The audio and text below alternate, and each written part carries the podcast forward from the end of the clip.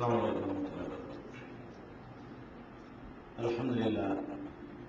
الحمد لله نحمده ونستعينه ونستغفره ونؤمن به ونتوكل عليه. ونعوذ بالله من شرور أنفسنا ومن سيئات أعمالنا. من يهده الله فلا مضل له ومن يضلله فلا هادي له. واشهد ان لا اله الا الله وحده لا شريك له واشهد ان محمدا عبده ورسوله اما بعد கண்ணியத்திற்குரிய எல்லாம் வல்ல அல்லாஹு ஜல்ல ஷானஹு தஆலாவின் நல்லடியார்களே அல்லாஹுடைய பேருள்ளால் நபிகள் நாயகம் ஸல்லல்லாஹு அலைஹி வஸல்லம் அவர்களுடைய மரணத்திற்கு பிறகு இந்த சமுதாயத்தில் ஏற்பட்ட கொள்கை குழப்பங்களையும் அது எவ்வாறு எதிர்கொள்ளப்பட்டது என்ற விவரங்களையும் நாம் பார்த்து வருகிறோம். அந்த தொடரிலே நபிகள் நாயகம் ஸல்லல்லாஹு அலே செல்லம் அவர்கள் மரணித்த பிறகு இந்த சமுதாயத்தில் ஏற்பட்ட அடுத்த குழப்பம் என்னவென்று சொன்னால் நபிசல்லா அலி செல்லம் அவர்களால் உருவாக்கப்பட்ட அந்த சமுதாயத்தில் அதிகமான மக்கள் ஜகாத் என்ற கடமையை நிராகரித்தார்கள். ஜக்காத்து நாங்கள் இனிமேல் தரமாட்டோம். ஜக்காத்து என்ற கடமை நபிகள் நாயகத்தோடு முடிந்து விட்டது. அவங்க காலத்துக்கு தான் இந்த கடமையை தவிர தொழுகையை மாத்திரம்தான் நாங்கள் நிலைநாட்டுவோம். ஜக்காத்து தரமாட்டோம் என்று ஒரு புரட்சி அங்கே வெடிக்கிறது. அபுபக்கர் அவர்கள் ஆட்சி பொறுப்பை ஏற்ற பிறகு இப்படி ஒரு கூட்டம் கிளம்புகிறது. இந்த கூட்டம் எவ்வளவு பெரிய கூட்டம் நினைக்கிறீங்க? அதான் ஆச்சரியம். இந்த கூட்டம் எவ்வளவு பெரிய கூட்டம் என்று சொன்னால் நபிகள் நாயகம் ஸல்லல்லாஹு செல்லம் அவர்கள் பிறந்த மக்காவிலும் அவர்கள் அடக்கம் செய்யப்பட்ட மதீனாவிலும் தாயிஃபில் இருக்கக்கூடிய ஒரு ஒரு பகுதியிலும் பஹ்ரைன்ல உள்ள இன்னொரு சிறு கூட்டமும் தவிர ஒட்டுமொத்த அரபுகளும் இதை எதிர்த்தார்கள். அதாவது ஜக்கா தரமாட்டோம்னு சொன்னவங்க சின்ன கூட்டம் இல்லை. தருவோம்னு சொன்னவங்க தான் சின்ன கூட்டமா இருந்தார்கள். நபிகள் நாயகம் சல்லா அலைஹி எப்படி நபி சல்லா அலைஹி மௌத்தா போயிட்டாங்களா இல்லையாங்கிறதுல அதிகமான பேர் தப்பான கருத்துல வந்து பிறகு சரியான நிலைப்பாட்டுக்கு வந்தார்களோ அதே மாதிரி என்ன ஏற்படுதுன்னு கேட்டா ஜகாத்துங்கிறதுக்கு வந்து எங்கள்கிட்ட கேட்கக்கூடாது. அபுபக்கரே உங்களை நாங்கள் ஆட்சியாளரை ஏத்துக்கிறோம் ஆனால் இந்த ஜகாத்துங்கிற டாபிக் வந்தீங்கன்னு சொன்னா எங்களுக்கு இஸ்லாமே வேண்டியதில்லை. காசு விஷயத்துல மனுஷன் அப்படித்தான் இருக்கிறான். உசுரிய கொடுத்த ஒரு சகாபாக்கள் அல்லாவுக்காக எவ்வளவு தியாகங்களை செய்த சகாபாக்கள் கஷ்டப்பட்டவர்கள் இந்த காசு விஷயம் வந்தோன்னு என்ன பண்ணிடுறாங்க? அப்படியே கூட்டம் கூட்டமா மசூரா பண்ணி மசூரா பண்ணி என்ன அவர்கள் கூட்டம் கூட்டமாக வாழக்கூடிய சமுதாயம் அரபு சமுதாயம். கோத்திரமா தான் இருப்பாங்க. அந்தந்த கோத்திரத்தார்களும் தங்களுக்குள்ள ஒரு ஆலோசனை பண்றாங்க. ஆலோசனை பண்ணி நம்ம இனிமே ஜக்காத்து கொடுக்க கூடாது. ஜக்காத்து வந்து ரசுல்லா காலத்தோட முடிஞ்சிருச்சு. இதுல முக்கியமா சொல்வதாக இருந்தால் பனு ஹனீஃபா. பனு ஹனீஃபாங்கிற கூட்டத்தினர்கள் பனு அசதுங்கிற கூட்டத்தினர்கள் பனு தையி என்று சொல்லக்கூடிய கூட்டத்தினர்கள் பனு கத்துமான். பனுனா கோத்திரம்னு அர்த்தம். கத்துமான்கிற கோத்திரத்தார்கள் ரபியாங்கிற கோத்திரத்தார்கள் சலீம்ங்கிற கோத்திரத்தார்கள் பனு தமீம் என்ற கோத்திரத்தார்கள் இதெல்லாம் ஒரு பெரிய அளவுல உள்ள ஒரு கோத்திரம். இவங்க கூட்டம் கூட்டமாக சேர்ந்து என்ன செய்யறாங்கன்னா தங்களுக்குள்ள ஒரு தலைமையை உருவாக்கி கொண்டு தங்களுக்குள்ள ஒரு ஆலோசனை செய்து கொண்டு இந்த ஜக்காத்துன்னு கேட்டு வந்தா விரட்டணும் ஆட்களை. ஜக்காத்து கொடுக்க கூடாது. ரசூல்லா காலத்தோட அது முடிஞ்சு விட்டது. இப்ப மற்றபடி ஏதோ தொழுவ சொல்றாங்க இதை சொல்றாங்க நம்ம செஞ்சுட்டு போயிருவோம். இங்க இருந்து அபுபக்கர் ஜக்காத் வசூலிக்கு ஆள் அனுப்புனார்னு வைங்க. இந்த ஜக்காத்துன்னா நீங்க இன்னைக்கு உள்ள மாதிரி விளங்கக்கூடாது நபிகள் நாயகம் சல்லா அலிசல்லம் உருவாக்கின சமுதாயத்தில் ஜக்காத்து கட்டாயமா வசூல் பண்ணிடுவாங்க. ஏன் மறுக்கிறாங்கன்னு அவங்கவுங்க இஷ்டத்தில் விட்டுருந்தா கொடுக்குறவங்க கொடுப்பாங்க கொடுக்காதவங்க கொடுக்க மாட்டாங்க தெரியாது. கொடுத்தவங்க கூட சொல்லிக்கிடலாம். ஆனால் இப்ப ரசூல்லா உருவாக்கின சமுதாயம் எப்படி இருந்தது? ஒரு ஆட்சியை உண்டாக்கிட்டாங்க. ஆட்சியை உண்டாக்குன உடனே யார் யார்கிட்ட எவ்வளவு ஒட்டகம் இருக்குது? யார் யார்கிட்ட எவ்வளவு ஆடு இருக்கிறது? யார் யார்கிட்ட எவ்வளவு மாடு இருக்கிறது? நகை எவ்வளவு வச்சிருக்கிறாங்க? அப்படிங்கறது எல்லாம் கணக்கு பார்த்து அதை அரசாங்கம் வசூலித்து கொண்டு போய்விடும். இஸ்லாமிய அரசாங்கம் கட்டாயமா வசூல் பண்ணிட்டு போயிடும் அப்ப இந்த ஜக்காத்தை வந்து கொடுக்கறேன்னு ஃபார்மாலிட்டிக்கெல்லாம் சொல்ல இயலாது. கொடுக்கறேன்னா கொடுத்தாகணும். அப்ப இவங்க என்ன பாக்குறாங்கன்னு கேட்டா ரசூல் சல்லா அலிஸ்லாம் பார்த்தா போனதோட இதை ஓச்சு கட்டிடுவோம். நபிகள் நாயகம் காலத்தோட கொடுத்த வரைக்கும் சரி. இப்போதைக்கு நம்ம கொடுக்க கூடாது என்று சொல்லி பெரிய ஒரு கூட்டம் வந்து இந்த சிந்தனைக்கு வருகிறது. எந்த அளவுக்கு வர்றாங்கன்னு கேட்டா இந்த ஜகாத்து மேட்டரை வைத்துக்கொண்டு இஸ்லாத்தை விட்டு வெளியேறினார்கள். ஜக்காத்து தான் கொடுக்கணும்னு சட்டமா இருந்தாலும் எங்களுக்கு அந்த இஸ்லாம் வேண்டியதில்லை. எங்க காசு எங்களுக்கு. அதுல இருந்து பங்கு கட்டிங்கன்னு வைங்க. அப்படிப்பட்ட ஒரு இஸ்லாம் தேவையில்லை என்று சொல்லி நான் ஏற்கனவே சொன்ன அந்த கோத்திரத்தார்கள் எல்லாம் இஸ்லாத்தை விட்டு வெளியேயும் போய்விட்டார்கள். மதம் மாறி விட்டார்கள் மதம் மாறிக்கொண்டு நாங்க இனிமே முஸ்லீம் கிடையாது. தொழுகை மட்டும் சொல்றீங்கன்னா நாங்க ஓகே. நோன்பு வைக்க சொன்னீங்கன்னா ஓகே. ஹஜ்ஜி செய்ய சொன்னீங்கன்னா ஏதோ போச்சு ஒத்துக்குருவோம். ஜக்காத்துனுக்கு வந்தீங்க என்று சொன்னா எங்களுக்கு அந்த மார்க்கம் வேண்டியதில்லை என்று ஒரு குழப்பம் அவர்களுக்கு ஏற்படுத்தப்படுகிறது. இந்த குழப்பம் எப்படி ஏற்பட்டது? ரீசன் என்ன? அது நீங்க விளைக்கணும் அது எப்படி? நம்மளுக்கே தெரியுது ஜக்காத்து கடமைன்னு சொல்லி. குரான்ல பல இடத்துல அல்லாஹ் என்ன செய்யறான்? அக்கீமு சலாத்தங்கிறான். அதோட சேர்த்து ஆத்து சக்காத்தங்கிறான் தொழுகை நிலைநாட்டுங்கள்னு சொல்லும் பொழுதெல்லாம் கூட சேர்த்து தொழுகை நிலைநாட்டுங்கள் ஜக்காத்தை கொடுங்க. ஜக்காத்தை கொடுங்கன்னு சொல்லி அதை அதை இணைச்சு இணைச்சு எல்லாம் என்ன செய்யறான்? குரான்ல சொல்லி கொண்டிருக்கிறான். அப்படி இருக்கக்கூடிய நேரத்தில் இவங்க ஏன் இதை மறுக்கிறாங்க? எதனால மறுக்கிறாங்கன்னு கேட்டா மறுத்தவர்கள் வந்து ரெண்டு சாராரா இருந்தார்கள். ஒரு சாரார். உண்மையில் அவர்கள் இஸ்லாத்தை ஏற்றுக்கொள்ளவில்லை. நபிகள் நாயகத்தினுடைய கை ஓங்கி போன உடனே பயந்து கொண்டு அதை கொடுத்து வந்தவர்கள். சுத்தி இருக்கிற நான் சொன்ன இந்த கோத்திரத்தார்கள் ஒரு சாரார் எப்படி இருந்தார்கள் கேட்டா ரசுல்லாவுடைய கை ஓங்குது. எங்க ஓங்குது? பாரசீக சக்கரவர்த்தி எதிர்த்து யுத்தத்துக்கு போறாங்க. அதை கண்ணால பாக்குறாங்க.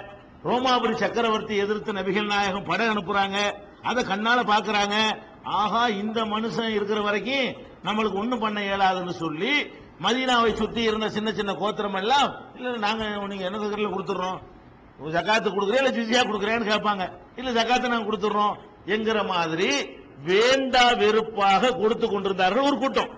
அவங்க எதனால கொடுத்தாங்க? பயந்து கொண்டு கொடுத்தார்கள். இஸ்லாமிய அரசாங்கம் வன்மையா நடவடிக்கை எடுக்கும்.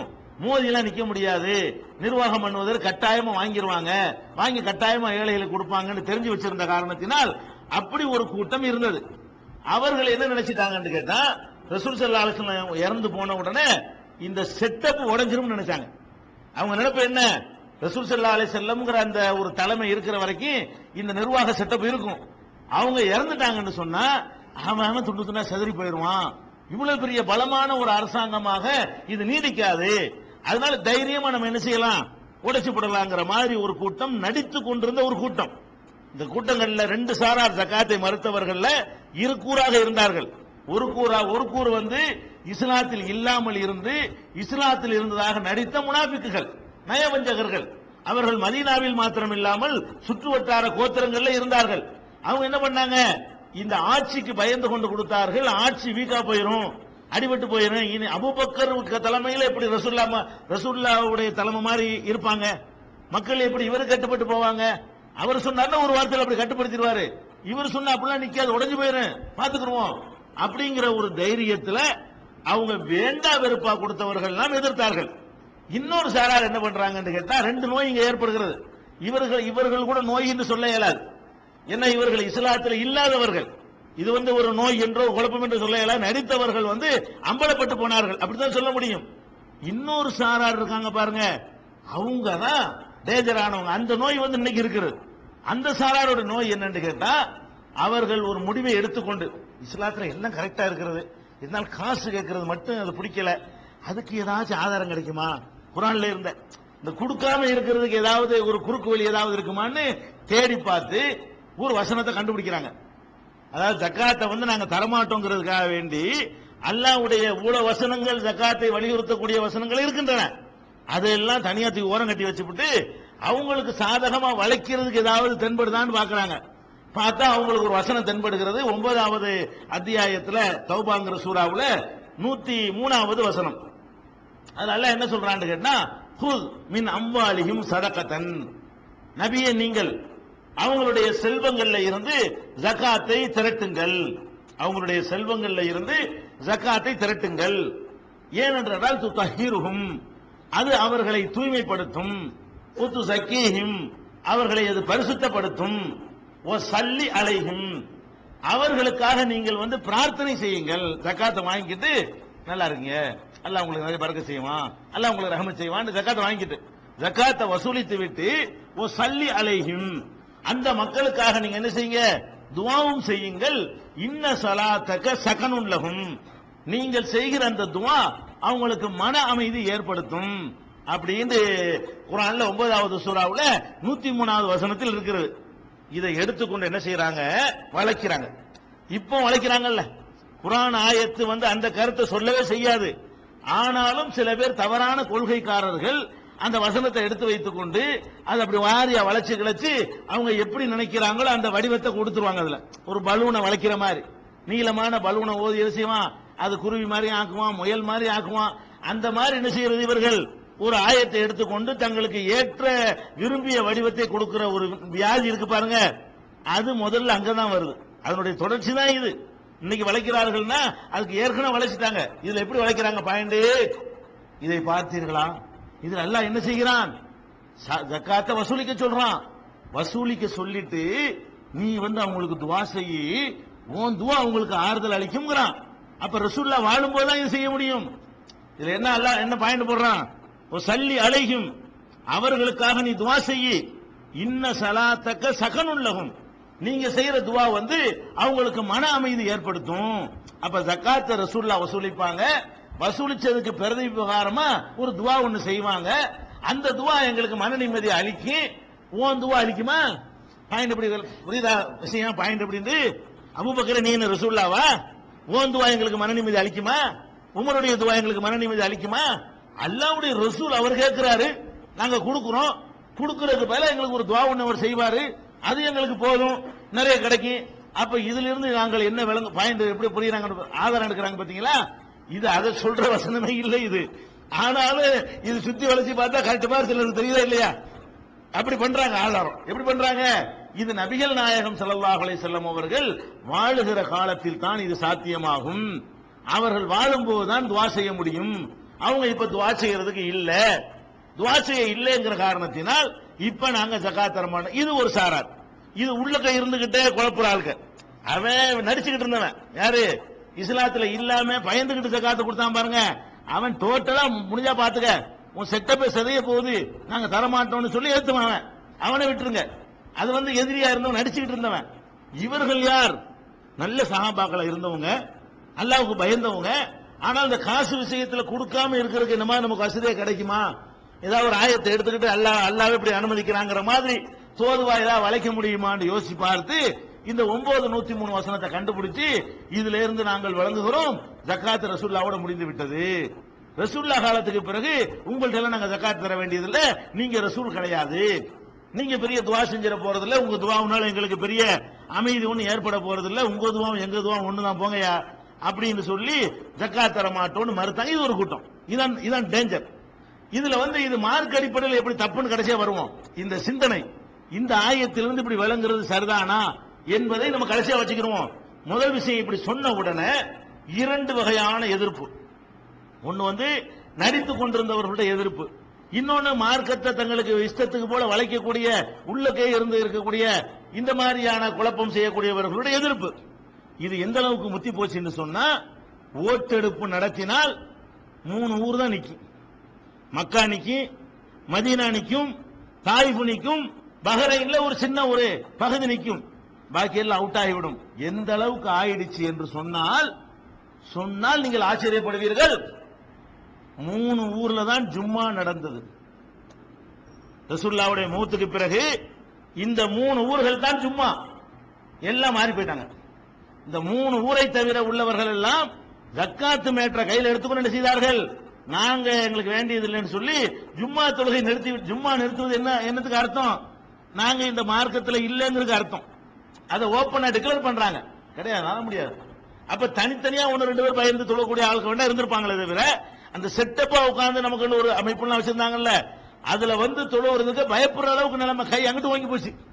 ஜக்காத்து கொடுன்னு யாராவது சொன்னா அவனை போட்டு அடிப்பாங்க விலருக்கு அந்த மாதிரியான ஒரு நிலைமையில வந்து முத்தி போய் மக்காவுலையும் மதீனாவுலையும் ஜும்மா நடக்கிறது. பஹ்ரைன்ல ஒரு சின்ன ஒரு கூட்டம் அது நடத்தி கொண்டிருக்கிறது. தாய்புல சகீஃபுங்கிற ஒரு கூட்டம் மாத்திரம். அந்த ஜும்மாவை பேணுகிறது. வேற எங்குமே உலகத்தில எந்த பகுதியிலையும் இஸ்லாம் இல்லை. அபூபக்கர் பொறுப்பை ஏத்த உடனே என்ன நிலைமை வருது? ஆட்சிக்கு வந்துட்டாங்க. மதியனாவில் உள்ள மக்கள் எல்லாம் ஓட்டு போட்டு தேர்ந்தெடுத்துட்டாங்க. சுத்தி என்ன நிலைமை? பயங்கரமான நிலைமை. இந்த இக்கட்டான கட்டத்தில் தான் அபுபக்கர் அவர்கள் ஆட்சி இப்ப என்ன ஆயிருக்கு? முடிஞ்சு போயிருக்கும்ல. இந்த மார்க்கத்தை அல்லாஹ் காப்பாத்துறாங்கிறதுக்கு அபூபக்கருடைய ஆட்சி பெரிய உதாரணம்ங்க. அவர் ஆயிஷா நாய் கூட சொல்றாங்க. என் தந்தை அபூபக்கர் மீது சுமத்தப்பட்ட அந்த சுமைகள் ஒரு மலையின் மீது சுமத்தப்பட்டிருக்குமே ஆனால் அந்த மலை சுக்குநூறாக தெரித்திருக்கும். ஒவ்வொரு கட்டத்திலையும் அவருக்கு ஏற்பட்ட அந்த சோதனைகள் வந்து அவ்வளவு கஷ்டமான சோதனைகளை அல்லாவுடைய அருளால் அவர் இணைஞ்சாரு அவர் வென்றெடுத்தாரு. எல்லாத்திலையும் அந்த அந்த உறுதியான நிலைப்பாடு தான் காரணம். எப்படி ஆகுதுன்னு கேட்டா மசோரா பண்றாங்க. மசோரா பண்ணிட்டு நம்ம போய் கேட்போம். அபூபக்கரை போய் சந்திப்போம். யாரு? இந்த நான் சொன்ன இந்த கூட்டத்தார்கள் இருக்காங்கல்ல. பனு அசது பனு தை பனு கத்துஃபான் இவங்களெல்லாம் ஆலோசனை பண்ணி கொண்டு தூதுக்குழுவை அனுப்புகிறார்கள். தூதுக்குழு வந்து என்ன பண்றாங்க தெரியுமா? மதீனாவுக்கே வந்து மதீனா ஆட்களே வென்றெடுத்து விட்டாங்க. தூதுக்குழுன்னு வர விவரமான ஆள் தான் அனுப்பி வைப்பாங்க. அவனும் வர்றாங்க. வந்து பத்தியலா குரான்ல இருக்குதுல்ல. இவரையும் சக்காத்து கேட்கிறாரு ரசூல்லா காலத்துல முடிஞ்சிருச்சா இல்லையா? அப்படின்னு எல்லாருக்கும் சரி மாதிரி தெரியுது. ஒவ்வொருத்தரும் கூப்பிட்டு உபசரிக்கிறாங்க. அவங்களுக்கு மிச்சம் தானே? அதாவது இவங்களை இவங்கள வச்சாவது ஜக்காத்து கொடுக்காத ஒரு நிலைமை வந்தா அவங்களுக்கு லாபம் தானே? எல்லாரும் வரவேற்பு கொடுக்கறாங்க தூதுக்குழுவுக்கு மதினாவில். ஆனா அது கருத்தை ஏத்துக்கல இவங்கள வச்சாவது அபுபக்கர் மாத்திட்டாரு நல்லா இருக்குமே? அப்படி எதிர்- எதிர்க்காமல் அபுபக்கர் அதை நமக்கு சலுகை கொடுத்தா நமக்கு நல்லது. இல்லாட்டி நம்ம கட்டுப்பட்டு போயிருவோம். எதிர்க்க கூடாதுங்கிற அப்படிங்கிற ஒரு நிலையில மக்கள் எல்லாம் ஆக்கிவிட்டானுவோம் இப்னு அப்பாஸ் ஒரே ஒரு ஆள் தான் வீட்டு வாசலுக்கு வரான்னு விரட்டினவர். எல்லாரும் வரவேற்பு அந்த ஒட்டுமொத்த சமுதாயத்தில் வந்து ஆட்சி அதிகாரத்தில் இருந்த அந்த அஷரத்துல் முபஷராக்களை தவிர பொதுமக்கள் என்று எடுத்துக்கொண்டீர்களே ஆனால் இபுன் அப்பாஸை தவிர மாக்கி எல்லாரும் அவர்களை வரவேற்கிறார்கள். யார? தூதுக்குழுவை வரவேற்று நல்ல வேலை செய்றீங்க வாங்கன்னு சொல்லி இவங்க பிரஷர் பண்ணி அபுபக்கத்தை அழைச்சிட்டு போறாங்க. பக்கத்தை யார? இந்த தூதுக்குழு அழைச்சிட்டு போறாங்க. அப்பதான் அபுபக்கர் வந்து என்ன செய்யறாரு கடுமையா சொல்றாரு. எப்படி? ரபிகள் நபிகள் நாயகம் சல்லல்லா அலைஹி செல்லம் காலத்தில் கொடுத்து வந்த ஜக்காத்தை ஒரு கையிறளவானாலும் நீங்கள் மறுத்தால் நான் தன்னந்தனியாகவே உங்களை ஏத்து யுத்தம் செய்வேன். லவ் காத்தில் அண்ணகும் பல வகதி நீங்க நினைக்கிறீங்களா பெரிய படையா இருக்கலாம்னு? படை வேணாம் வச்சுக்கிறீங்க. ஒத்த ஆளா நின்று யுத்தம் செய்வேன். சாவுவேன். வளைய மாட்டேன். சட்டை தான். ஜக்காத்தை வசூலித்து தீர்வனையை தவிர நீங்கள் அத்தனை பேரும் திரண்டு வந்து நின்று ஜக்காத்து தரமாட்டேன் என்று சொன்னாலும் லவ் காத்தில் அன்னகும் வளவஹதி நான் மாத்திரம் எனக்கு யாரும் சப்போர்ட் இல்லைன்னாலும் சரி நான் மாத்திரம் களத்தில் நின்று அவர்களை எதிர்த்து யுத்தம் செய்வேன். இந்த பேச்சை எடுத்துக்கிட்டு நீங்க வராதீங்க. தந்துதான் ஆகணும் அப்படின்னு சொல்லி அவர் போல்ட்டா சொல்லிடுறார். அபூபக்கர் சொல்லிடுறார். இப்ப என்ன நடக்குதுன்னு கேட்டா இன்னொரு ஒரு நம்ம நம்ம நிலையில இருந்து பார்த்தோம்னா அபு பக்கர் தப்பான முடிவு எடுக்கிற மாதிரி தெரியும். அது என்ன முடிவுன்னு கேட்டா சுத்தி சுத்தி வர எப்படியோ அழிக்கிறதுக்கு பிளான் பண்றாங்க. அந்த மாதிரி எல்லாம் மாறி போயிட்டாங்க. இந்த மதீனாவுடைய ஆட்சி இருக்குமே ஆனால் நம்மள்ட்ட ஜக்காத்து வாங்கி காலி பண்ணி விடுவாங்க. கொடுக்க கூடாது என்ற அளவுல எல்லாரும் அசம்பிள் ஆகிட்டு வர்றாங்க. இந்த நேரத்துல வந்து ஆட்சி பலமா இருக்கணும். படைகள் குவிக்கப்பட்டிருக்கணும். உஷார் நிலையில் இருக்குமா இல்லையா? ஒரு டென்ஷன் வந்துருச்சுன்னு சொன்னா ஒரு அரசாங்கம் உஷார் நிலை அறிவிக்குமா இல்லையா? உஷார் நிலை அறிவித்து எல்லாம் வந்து அப்படி கண்ட்ரோலா வச்சுக்கிட்டு இருக்கணும். எல்லா படைகளும் உடனே தலைநகரத்துக்கு வா. அப்படிங்கிற மாதிரியான ஒரு சூழ்நிலை ஏற்படுத்தணும் இவர் உல்டா பண்றாரு. அபூபக்கர் அவர்கள் என்ன செய்யறாங்க அதுக்கு மாற்றமான முடிவு எடுக்கிறார். என்ன முடிவு? நபிகள் நாயகம் ஸல்லல்லாஹு அலை செல்லம் அவர்கள் அது ஒரு பிளாஷ் அதையா அந்த பிளாஷ்பேக் இருந்தா தான் இது விளங்கும்.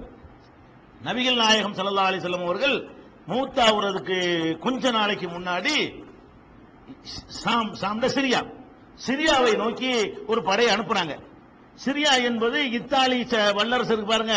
அவங்களுடைய ஆளுகையில் அன்னைக்கு இருக்கிறது.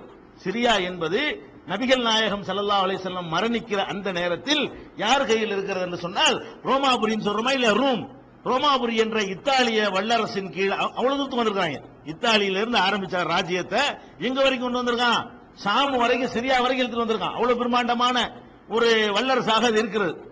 அந்த சாம் அவங்க கையில இருந்து கொண்டு முஸ்லீம்களை ரொம்ப தொந்தரவு பண்ணி கொண்டு இடைஞ்சல் பண்ணி கொண்டு இருக்கிறார்கள் ஏற்கனவே நபிகள் நாயகம் காலத்தில் மொத்தா என்ற போய் போர் கூட அந்த சிரியாவில் நடந்து ஒரு மூன்று முக்கியமான சகாபாக்கள்லாம் கொல்லப்பட்டாங்க.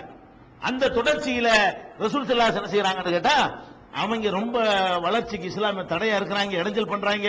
முஸ்லீம்களாக சொல்லிக் கொண்டார்களே ஆனால் அவங்கள வந்து மக்கத்து காபீர்கள் பண்ண அவ்வளவு கொடுமை பண்றாங்க. அவங்களுக்கு சரியான பாடம் கற்பிக்கணும்னு சொல்லி உசாமா ரலியல்லாஹு அவங்க தலைமையில ஒரு படையை சொல்ல அனுப்புறாங்க. நீங்க போங்க அப்படின்னு அனுப்பி அந்த படை ஒரு மூணு நாள் தூரம் போயிருக்குது. மூன்று நாள் பயண தூரம் போயிருக்கிறது ரசுல்லா மூத்தா போயிட்டாங்க. இந்த படை உசாமா ரதி அன்ஹு ரசுல்லா நோய்வாய்ப்பட்டிருக்கும் போது கடைசி கட்டத்தில் அனுப்புறாங்க. உசாமா தலைமையில் ஒரு படை அனுப்புறாங்க. அந்த படை என்ன செய்யுது? ஒரு கொஞ்ச தூரம் போன நேரத்தில் நபிகள் நாயகம் ஸல்லல்லாஹு அலைஹி மூத்தா போயிடுறாங்க. மூத்தா போனோன்னு உசாமா என்ன பண்றாரு? என்னை ரசுல்லா ஒரு வேலைக்கு அனுப்பினார்கள். அதனால இந்த இடத்துல திருப்பி நான் மதினாவுக்கு போக மாட்டேன். அவர் என்ன செய்யறாரு ரசூல்லா என்ன ஒரு வேலைக்கு அனுப்பி இருக்கிறாங்க நான் இங்கதான் இருப்பேன். அடுத்த ஆட்சியாளர் வந்து எனக்கு என்ன உத்தரவு போடுவாரோ அது வரைக்கும் நான் மதினாவுக்கு திரும்ப மாட்டேன். அங்கிட்டு போக மாட்டேன் அந்த இடத்துல இருந்து கொள்றாரு. மற்ற சகாபாக்கள்லாம் அவர் அம்போன்னு விட்டுப்புட்டு முக்காவாசி பேருங்க ஒடியாந்துருச்சு. எழுநூறு பேர் ரசூல் சல்லாஹம் பொறுக்கி எடுத்த எழுநூறு பேரை அவருக்கு பின்னாடி அனுப்பி வைத்திருந்தார்கள். உசாமா தலைமையில் என்ன செய்யறாங்க தேர்ந்தெடுக்கப்பட்ட வீரர்கள்.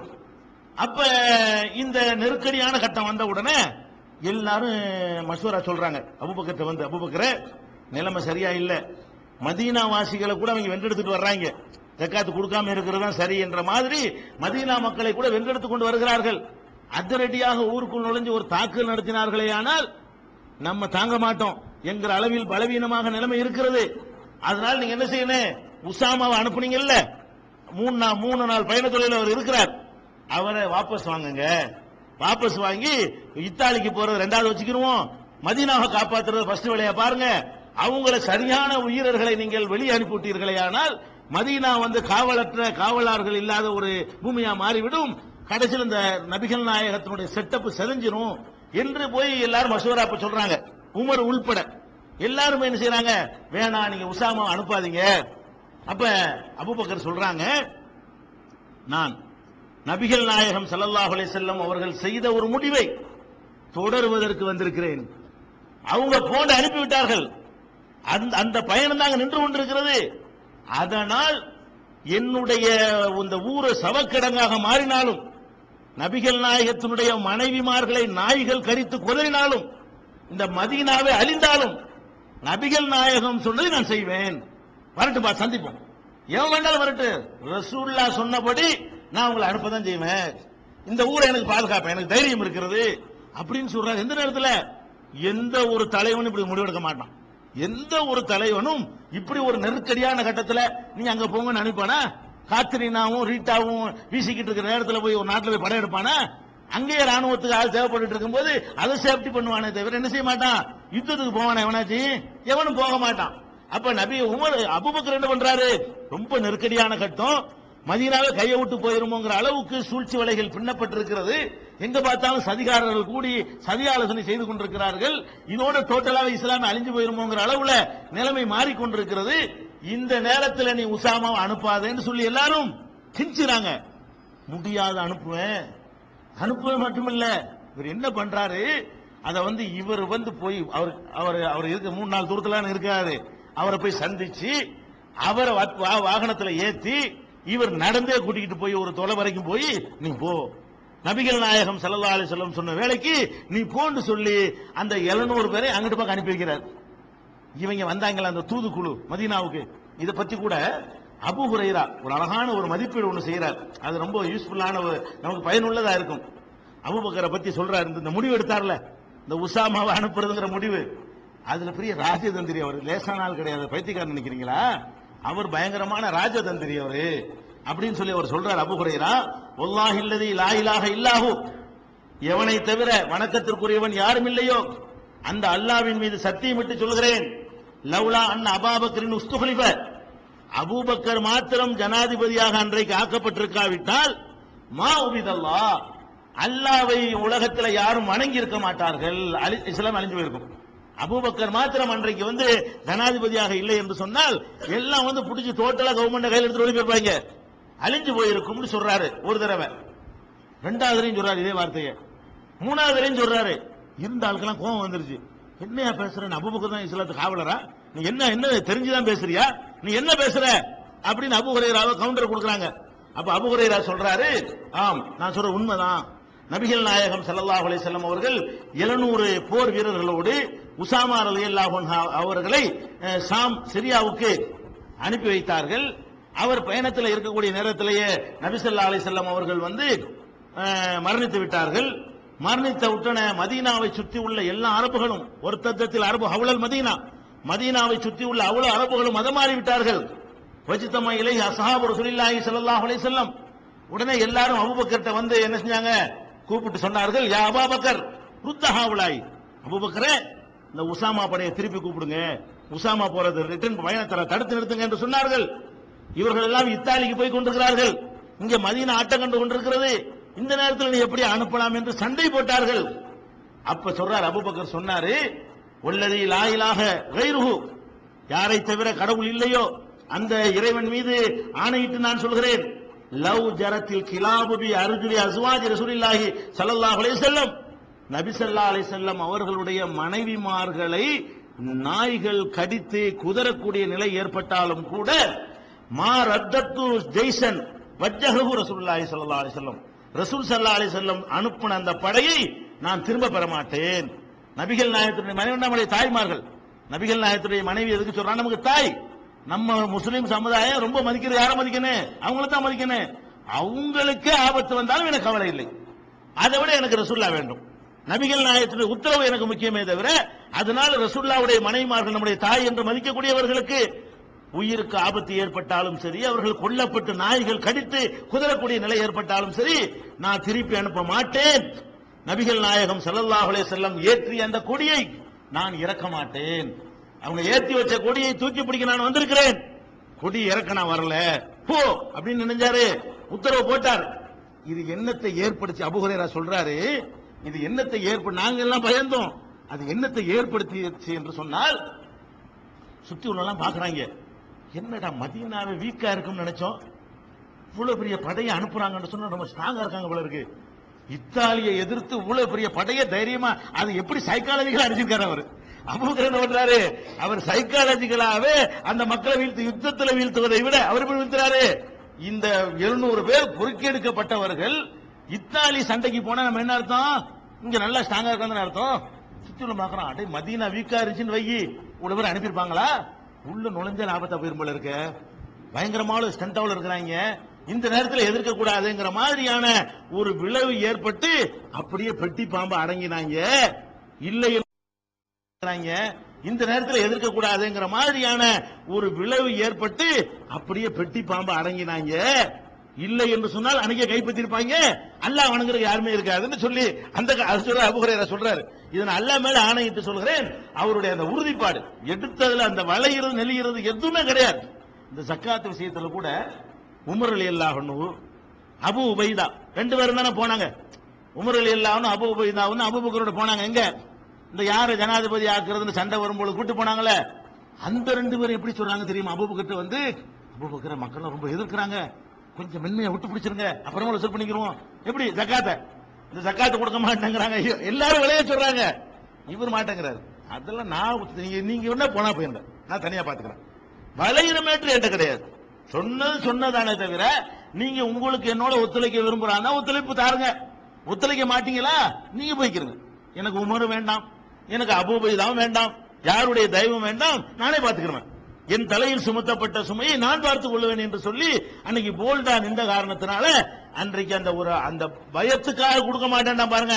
அவன் ஓரளவுக்கு அதே பயத்தை தக்க வச்சுக்கிட்டான். ஆஹா அவங்க வந்து நினைச்சபடி இல்லையே. நல்லாவும் ஸ்ட்ராங்கா இருக்கிறாங்க. முடிஞ்சு போயிடும் நினைச்சோம் உறுதியாவில் நிக்கிறாங்கங்கிற மாதிரியான நிலைமை ஏற்படுது. இதுக்கிடையில இந்த தூதுக்குழு வந்தாங்க பாருங்க.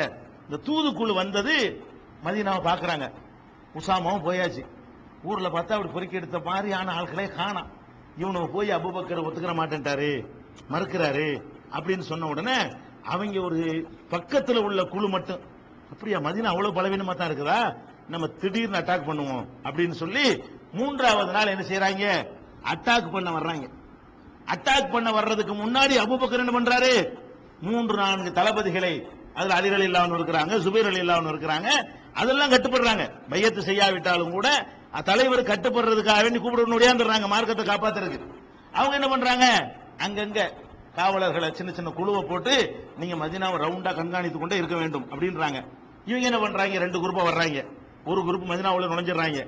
இன்னொரு குரூப் ஊருக்கு வெளியே இவங்களுக்கு ஏதாவது பாதிப்புனா திடீர்னு ரவுண்டு கட்டுவதற்காக வேண்டி வெளியே கொஞ்சம் நின்றுக்கிறாங்க.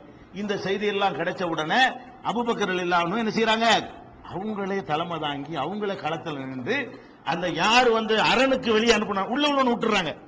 அவங்க என்ன நினைச்சாங்க? உள்ளக்க வர்றவங்க அடிப்பாங்க. நம்ம ரவுண்டு கட்டிடலாம்னு சொல்லி. இவங்க உள்ள உள்ளவனை கண்டுக்கிறா என்ன பண்ணிட்டாங்க? எவன் முதல் ரவுண்டு கட்டி நிற்கிறானோ அவனை அவனை தாக்குறதுக்காக வேண்டி இவரே முன்னாடி போறார். யாரு? அபுபக்கரே தலைமை தாங்கி போய் அதை ஓட ஓட விரட்டி அது முதல் வெற்றியா கொடுக்குறாங்க. அதோட உள்ள வந்து ஓட்டம் எடுத்துனான் நம்மளை காப்பாத்துறதுக்கு வந்தவங்க ஓடி போயிட்டாங்க. இந்த மாதிரி எல்லாம் ரொம்ப அந்த அந்த உறுதிப்பாடு இருக்கு பாத்தீங்களா?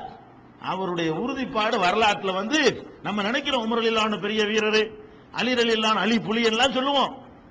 வரலாற்றுல வீரத்துக்கும் மன துணிவுக்கும் தைரியத்துக்கும் இஸ்லாமிய வரலாற்றுல அபூபக்கருக்கு நிகராக ஒருவரை நீங்கள் சொல்ல இயலாது. அபூபக்கரோட கம்பேர் பண்ணினால் இந்த மூணு கட்டத்தை உமர் வந்து உமரோட மேல காட்டார்ல அவரு. இதுல கூட வளையத்தனை சொன்னார் உமர் இல்லான்னு பிரச்சனை இருக்கல பிரச்சனை வேணாங்க பிந்தி பாத்துக்கிறவங்க இந்த பிந்தி பாத்துக்கிறவங்கிற விளையாட்டெல்லாம் கிடையாது. இதை மாத்திரம் பிந்தி வந்த ஆட்சியாளர்களும் கடைபிடித்து இருந்திருப்பார்களேயானால் இஸ்லாமிய வரலாறு வேறு விதமா எழுதப்பட்டிருக்கும். அட்ஜஸ்ட்மெண்ட்டும் வளையிறதும் நெளிகிறதும் இந்த அபுபக்கத்தை இருந்த மாதிரியான உறுதிப்பாடு இல்லாத அந்த ஒரு விட்டு கொடுக்கக்கூடிய அட்ஜஸ்ட் பண்ணக்கூடிய தன்மை தான் நமக்கு பெரிய பின்னடைவு வரலாற்றில் ஏற்படுத்தி இருக்கிறது இது ஒரு மேட்ரு. அப்ப இந்த ஜக்காத்து கொடுக்க மாட்டேன் என்று அவங்க போன உடனே என்ன பண்றாங்கன்னு கேட்டா யுத்தங்கள்ல அவங்களையும் ஜெயிச்சு ஊரை வந்து கண்ட்ரோல்ல கொண்டு வந்துடுறாங்க. உசாமா அவரு அவர் ஒரு பக்கம் போய்கொண்டே இருக்கிறார். போற இடங்கள்ல எல்லாம் பாக்குறாங்க கபீலாக்கள் ஒவ்வொரு கூட்டம் பாக்குறாங்க. என்னடா இது பயங்கரமான ஆளாக இருக்காங்க. இத்தாலியை எதிர்க்கிறதுக்கு பெரிய வல்லரசை எதிர்க்கிறதுக்கு படையணி அனுப்பி இருக்கிறாங்க. சரி என்ன ரிசல்ட்னு பார்ப்போம். அதை ஜெயிச்சுட்டாங்கன்னு சொன்னா நம்ம என்ன செய்வோம்? பேசாம இப்படி இதே மாதிரி இருந்துக்கிறோம் அத்தி வாங்கிட்டு வந்தாங்கன்னு சொன்னா அப்ப ஜக்காத்தை கிளப்பிக்கிறோம் மசூரா அப்பன் என்ன முடிவு எடுக்கிறாங்க? இந்த பயந்துகிட்டு ஜக்காத்து கொடுக்காதவன்லாம் உசாமாவை வெயிட் பண்றாங்க. இந்த உசாமா போறார். போயிட்டு அவர் ஜெயிச்சு வந்தாருன்னு சொன்னா நம்ம பழையபடியே ஆமா நாங்க உங்களை சேர்ந்தவங்க தான் நாங்க கொடுத்துருவோம் அப்படின்றவோம். தோத்து போய் வந்தாருன்னு வைங்க. நம்ம வகைக்கு நம்மளும் சேர்ந்து பண்ணிடுவோம் இப்படிங்கிற மாதிரி பிளான் பண்ணி கொண்டு காத்திருக்கிறார்கள். அல்லாவுடைய பெரிய அருளால் இந்த நெருக்கடியான கட்டத்தில் இவர் அனுப்புன படை சாமுல சிரியாவுல போய் அன்னைக்கு அன்றைய வல்லரசாகிய ரோமாபுரி சக்கரவர்த்தியை ஓட ஓட விரட்டி அடித்து அதுல வெற்றி வாகை சூடிவிட்டு உஷா பதினெட்டு வயசு இளைஞன் உசாமா தளபதியா போனார அவர் அனுப்பப்படும் எத்தனை வயசு? பதினெட்டு வயசு தான் அவர் அனுப்புறது கூட குறை சொன்னாங்க. என்னங்க எவ்வளவு பெரிய சகாபாக்கள்லாம் இருக்கிறாங்க? ரசூல்லாட்டே சண்டைக்கு போனாங்க. எவ்வளவு பெரிய சகாபாக்கள்லாம் இருக்கிறாங்க? நீங்க என்ன உசாமா பிடிச்சி அனுப்பி வைக்கிறீங்க? இவர் தவிர ஒரு ஆளை கிடைக்கலையா? அப்ப ரசூல்லா கூட ரொம்ப கோவப்பட்டாங்க. ஏற்கனவே நீங்க இப்படித்தான் செஞ்சீங்க. ஏற்கனவே இதே ஊருக்கு அவருடைய தகப்பனார் அனுப்புனேன். உசாமாவுடைய தகப்பனார் யாரு? ஜெயிது ஜெயிது பின் ஹாரிசா. அவர் தான் ரசூசல்லா அலிசல்லாம் அவர்கள் எடுத்து வளர்த்தவர். வளர்ப்பு மகன் கூட சொல்லுவாங்க. ஜெயிது பின் ஹாரிசா என்பவரை நபிகள் நாயகம் சல்லா அலிசல்லம் அவர்கள் தன்னுடைய பிள்ளையாகவே எடுத்து வளர்த்தார்கள். ஆம்பளை பிள்ளை இல்லாத குறைக்கு அவர் தான் ஆம்பளை பிள்ளையாகவே இருந்தார். அல்லாஹ் வந்து வளர்ப்பு மகன்லாம் கிடையாதுன்னு சட்டம் போட்ட பிறகுதான் அவர் மகன் என்று சொல்வதில்லை. அதுக்கு முன்னாடி வரைக்கும் அவர் எப்படிதான் சொல்லுவாங்க? ஹாரிசா ஹாரிசா பின் முகமது முகமதுடைய மகன் ஹாரிசான் தான் சொல்லுவாங்க. அந்த ஹாரிசாவுடைய மகன் தான் உசாமா. ஹாரிசா என்பவர் ரசுல்லாவுடைய வளர்ப்பு மகனாக கருதப்பட்டவர். ரொம்ப அ- அந்த முகப்பத்துல தன்னுடைய மாமி மகளை கூட கல்யாணம் பண்ணி வச்சாங்க. ஜெயினப் அவர்களை என்ன செஞ்சாங்க? ஜெயிது கல்யாணம் பண்ணி வச்சாங்கல்ல மாமி மகளை தன்னுடைய வளர்ப்பு மகன் நான் தான் தகப்ப நிலையிலிருந்து கல்யாணம் பண்ணி வைக்கிறேன் என்று சொல்லி திருமணம் எல்லாம் பண்ணி வைத்தார்கள். அவ்வளவு பிரியம் யார் மேல? ஜெயிது மேல. ஜெயிது மேல பிரியம் இருக்கிறனால உசாமா மேல அவ்வளவு பிரியம். ஒரு தொடையில ஹுசைனை தூக்கி வச்சுக்கிட்டு இன்னொரு தொடையில உசாமா வச்சுக்கிட்டு இது ரெண்டுமே எனக்கு ரொம்ப உலகத்துல பிரியமான பிள்ளைகள் என்றெல்லாம் ரசூல் சல்லா அலைஹி அவர்கள் அடிக்கடி சொல்லுவார்கள். குழந்தை மாதிரி தன்னுடைய குழந்தை மாதிரியே அவர் மேல பிரியம் வைத்திருந்தார்கள். எந்த அளவுக்கு பிரியம்? ஒரு மகசூமியா கோத்திரத்தை சேர்ந்த ஒரு பெண்மணி உயர்ந்த குலத்து பெண்மணி திருடிட்டாங்க. திருடின கையில வெட்டனு. அப்ப எல்லாரும் கூடி மசூரா பண்றாங்க. ரசூல்லாட்ட போனா கையை வெட்டிடுவாங்க. நம்ம யாரையா விட்டு ரெக்கமெண்ட் பண்ணுவோம். உயர்ந்த குலமா இருக்கிறதுனால கையை வெட்டுறதுக்கு மேல வேற ஏதாவது காசு காசு வாங்கிட்டு விட்டுருங்க. அப்படின்னு கேட்போம் சொல்லி அனுப்ப பாக்குறாங்க. அப்ப என்ன மசூரா பண்றாங்க தெரியுமா? உசாமாவை அனுப்புவோம். உசாமா சொன்னா ரசூல்லா கேட்பாங்க. அப்ப மக்களுக்கே வழங்கி வச்சிருக்காங்க. யாரு? ரசூல்லாக்கு உசாமா மேல ரொம்ப பிரியம். அப்படின்னு வழங்கி வச்சு அவர் அனுப்பி வைக்கிறாங்க. ஆனா ரசூல்லாவுக்கு பிரியம் இருந்தாலும் இந்த வளையிற விளையாட்டு கிடையாதுல்ல. அபுபக்கருக்கு பாடம் கொடுத்தவங்க அவங்க. அவங்கள்ட்ட வளையிறது இருக்குமா? அப்ப உசாமாவே அல்லாஹ்வுடைய சட்டத்துல நீ சிபாரிசு பண்ண வந்திருக்கிறியா? அல்லாஹ் ஒரு சட்டத்தை போட்டிருக்கான். திருநா கையை வெட்ட சொல்லி அதுல நீங்க ரெக்கமெண்ட் பண்ண வந்திருக்கிறீங்களோ அப்படின்னு சொல்லி முகமெல்லாம் கொப்பளிக்க சிவந்து போக அவர் விரட்டி விட்டாங்க. அது ஒரு விஷயம். அப்ப அந்த மாதிரி எல்லா கட்டத்திலையும் உசாமா மேல நபிசல்லா ஸல்லல்லாஹு அவர்களுக்கு பிரியம். இவரை பதினெட்டு வயசு பையனை பிடிச்சி அனுப்பி அவருக்கு கீழே பெரிய பெரிய சகாபாக்கெல்லாம் பின்னாடி போன்னு சொல்லும் பொழுது கட்டுப்பட்டு போகாம என்ன பண்றாங்க? அவன் சின்னவன் நாங்க பெரிய ஆளு. அப்ப அப்பதான் ரசோல்லா சொல்லி காட்டுறாங்க. ஏற்கனவே ஒரு தகப்பனார் செய்து அனுப்பணும். அவர் அந்த மொத்தாப்பூர்ல கொல்லப்பட்டாரு. அப்போ நீங்க என்ன பண்ணீங்க? இந்த மாதிரி தான் சொன்னீங்க. அவர் தலைமைத்துவத்துக்கு தகுதியானவரா இருந்தார். ஆனால் அவரை குறை சொன்னீங்க. இப்ப இவரை குறை சொல்றீங்க. நான் அனுப்பியது அனுப்பிதான் தீருவேன். அப்படின்னு சொல்லி தான் உசாமா அனுப்புனாங்க. இந்த பதினெட்டு வயது பையன் பையன் போய் என்ன பண்ணிட்டாரு? ரோமாபுரி சக்கரவர்த்தியை ஓட ஓட விரட்டி விட்டு வெற்றி பெற திரும்புறாரு. அப்படியே பலம். எப்படி? ரசூல்லா காலத்தில் இருந்ததை விட கூடுதல் ஒரு எல்லா கோத்திரமும் பார்க்குது. திரும்ப. என்னடா ஒரு வல்லரசை விரட்டிட்டு வந்தா? ஒரு மாபெரும் வல்லரசாக இருக்கிற ஒரு சக்தியை எதிர்த்து ஜெயிச்சு அங்க ஆட்சியை நிறுவி அங்க ஒரு பிரதனை நியமிச்சுட்டு இது எங்க நாடுன்னு டிக்ளேர் பண்ணிவிட்டு வெற்றி வீரராக திரும்பி ஒருத்தர் வந்தா அந்த மக்களுக்கு எப்படிப்பட்ட என்ன வரும்? அப்பதான் அந்த நடிச்ச அரபிகள்லாம் அப்படி ஆஃப் ஆயிட்டாங்க. ஆஹா இனிமேல் நம்ம ரசுல்லா காலத்தை விட ஸ்ட்ராங் ஆகி போச்சு. ரசுல்லா காலத்தில் இருந்ததை விட இவர் இவருடைய ஆட்சியில் என்னவாயிடுச்சு? இஸ்லாம் வந்து ஆழமா இனிமே எதிர்த்துக்கிட்டு நின்றாவெல்லாம் சரி வராது என்று சொல்லி கடைசியில ஒழுங்கா அந்த ராத்திரி முசாமா திரும்பி வந்து சேர்றாரு. ராத்திரி பகலாக வந்து குவியுது ஜக்காத். தேடிட்டு வந்து ராத்திரில எல்லாம் வருது குவிதான் பயந்துகிட்டு இரவு நேரங்களில் எல்லாம் மதீனாவுல வந்து ஜக்காத்து நிதிகள் குவிந்து குவிந்து பள்ளிவாசல் நிரம்ப ஆரம்பித்துன்னு வரலாறுல எழுதுறாங்க. அப்ப அந்த அளவுக்கு ஜக்காத்து வர்ற அளவுக்கு காரணமா இருந்தது யாரு?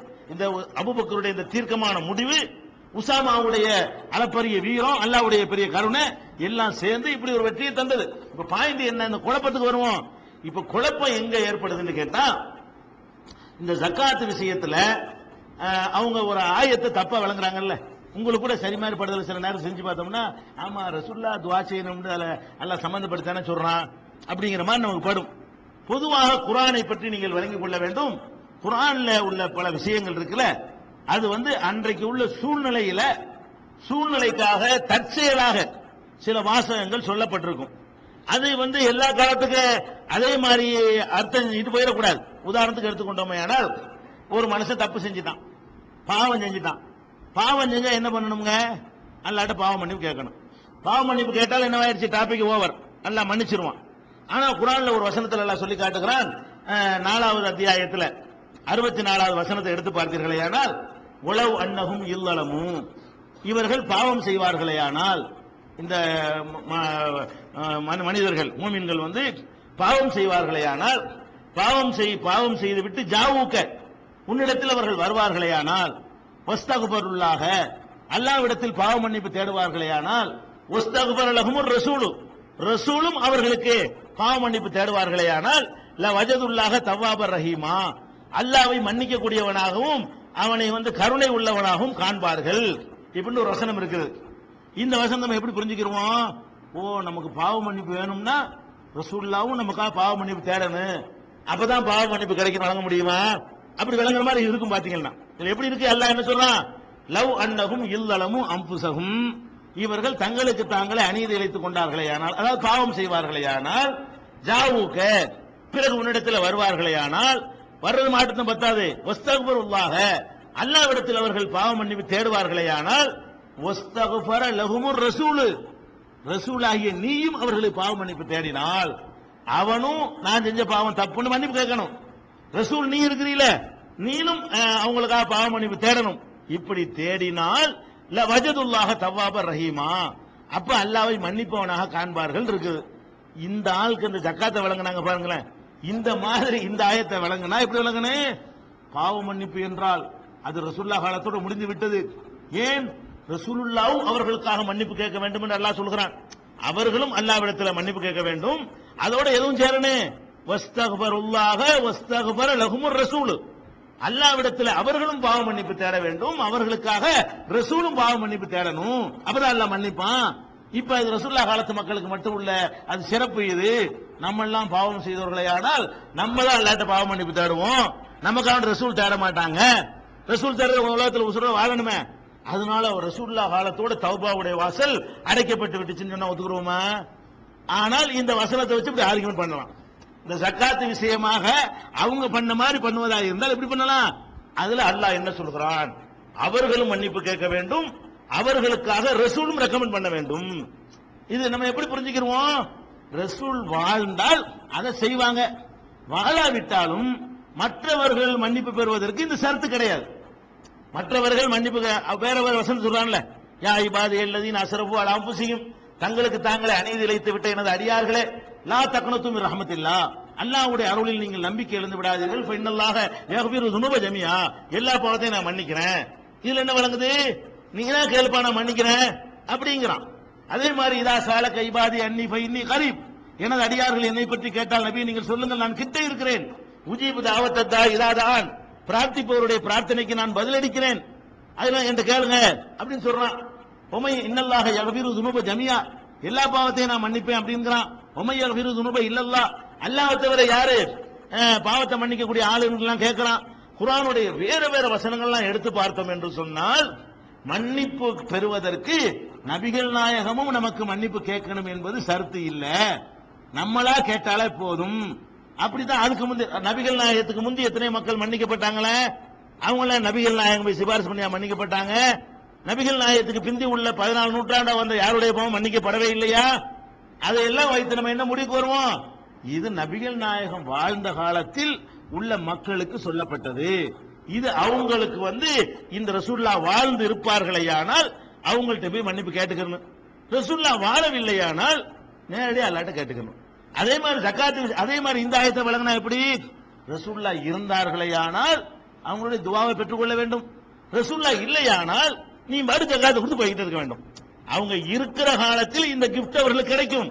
அவங்க இல்லை என்று சொன்னால் அந்த துவா உங்களுக்கு கிடைக்காம போய்விடும். ஜக்காத்து கடமை இல்லை என்று அதிலிருந்து ஆகிறாது என்ன வரேன்? அந்த துவா கிடைக்காது. ரசுல்லா காலத்தில் ஜக்காத்து கொடுப்பவர்களுக்கு மறுமையில நன்மை கிடைப்பதோடு ஜக்காத்து கடமை தீர்வதோடு ரசுல்லாவுடைய துவா ஒண்ணு கிடைக்கும். இது அவர்களுக்கு அல்லாஹ் கொடுத்த கிஃப்ட் இப்ப ரசுல்லா காலத்துல ஒருத்தர் மூத்தா போயிட்டாருன்னு வைங்களேன். அவரும் நம்ம காலத்துல மூத்தா போறது சமமா? ரசுல்லா காலத்துல ஒருத்தர் மூத்தா போனா யார் தொழுவிப்பா? ரசுல்லா அதுக்காக வேண்டி ஆசைப்படுவாங்களே ஒருத்தர் நம்ம ரசுல்லா இருக்கும்போது மூத்தா போயிடணும் ரசூல்லா இருக்கும்போது நம்ம மூத்தா போனோம்னா ரசூல்லாவுடைய ஜனாசாவை நமக்கு தொழுவிப்பாங்க. நமக்கா துவா செய்வாங்க. அந்த மாதிரியான ஒரு ஒரு கிஃப்ட் அல்லாஹ்வுடைய தூதருடைய அந்த துவா என்ற அடிப்படையில் சொல்லப்பட்ட ஒரு வசனத்தை ஜக்காத்து இல்லைன்னு மறுப்பதற்கு அவங்க தப்பா என்ன செஞ்சாங்க? யூஸ் பண்ண காட்சியை பார்க்கிறோம். அது தவறு என்பதற்கு இந்த நாலாவது அத்தியாயத்துல அறுபத்தி நாலாவது வசனத்தை பார்த்தோம்னு சொன்னா அதை விளங்கிக்கலாம். அதே மாதிரி வந்து வட்டி இருக்குது. எதுக்குன்னா இதை புரிஞ்சுக்கிறதுக்கா? மார்க் அடிப்படையில் உள்ள குழப்பமா இருக்குல்ல? சில சில வசனங்களை எடுத்துக்கொண்டு அந்த கருத்தை தரவே தராதுங்க. இருந்தாலும் அப்படி சுத்தி கித்தி வளைச்சிட்டு என்ன செய்வாங்க? இதுல இருந்து இப்படி தெரிகிறதுமா முக்கியமான வசனத்தை விட்டுருவாங்க. இந்த நோய் இன்னைக்கு என்னென்ன அது என்ன நோயா இருக்குன்னு நான் பின்னாடி உதாரணம் காட்டுறேன். அடிப்படையான விஷயத்தை விளங்கி கொள்ள வேண்டும். இப்ப வந்து வட்டி இருக்குல்ல யார் ஒருத்தன் வட்டி வாங்குறானோ அவனுக்கு எதிராக அல்லாவும் ரசூலும் யுத்த பிரகடனம் செய்கிறார்கள் அப்படின்னு குரான்ல இருக்கிறது. பயிலம் தபாலு ஃபாதனு பி ஹர்பி மின் அல்லாஹி வ அல்லாஹ் ரசூலும் யுத்தம் செய்கிறார்கள் உங்களுக்கு எதிராக என்பதை நீங்கள் டிக்ளேர் பண்ணிக் கொள்ளுங்கள். இது எங்க குரான்ல ரெண்டாவது சூறாவில் இருநூத்தி எழுபத்தி ஒன்பது வசனத்தில் இருக்கிறது இப்போ ஒருத்தன் வட்டி வாங்குறான். ரசூல்லா தான் யுத்தம் செய்வாங்களா? அபுபக்கர் காலத்தில் வட்டி வாங்கினா அபுபக்கர் யுத்தம் செய்வாரா? ரசூல்லா வந்து யுத்தம் செய்வாங்களா? நம்ம காலத்தில் மட்டும் ஒரு ஆட்சியெல்லாம் தந்துட்டான். வட்டி வாங்குறாங்க. அதுக்கு எதிராக யுத்தம் செய்யறது வந்து யாருடைய கடமை? அப்புறம் அனுமதிச்சிடலாமா இப்ப வட்டியை?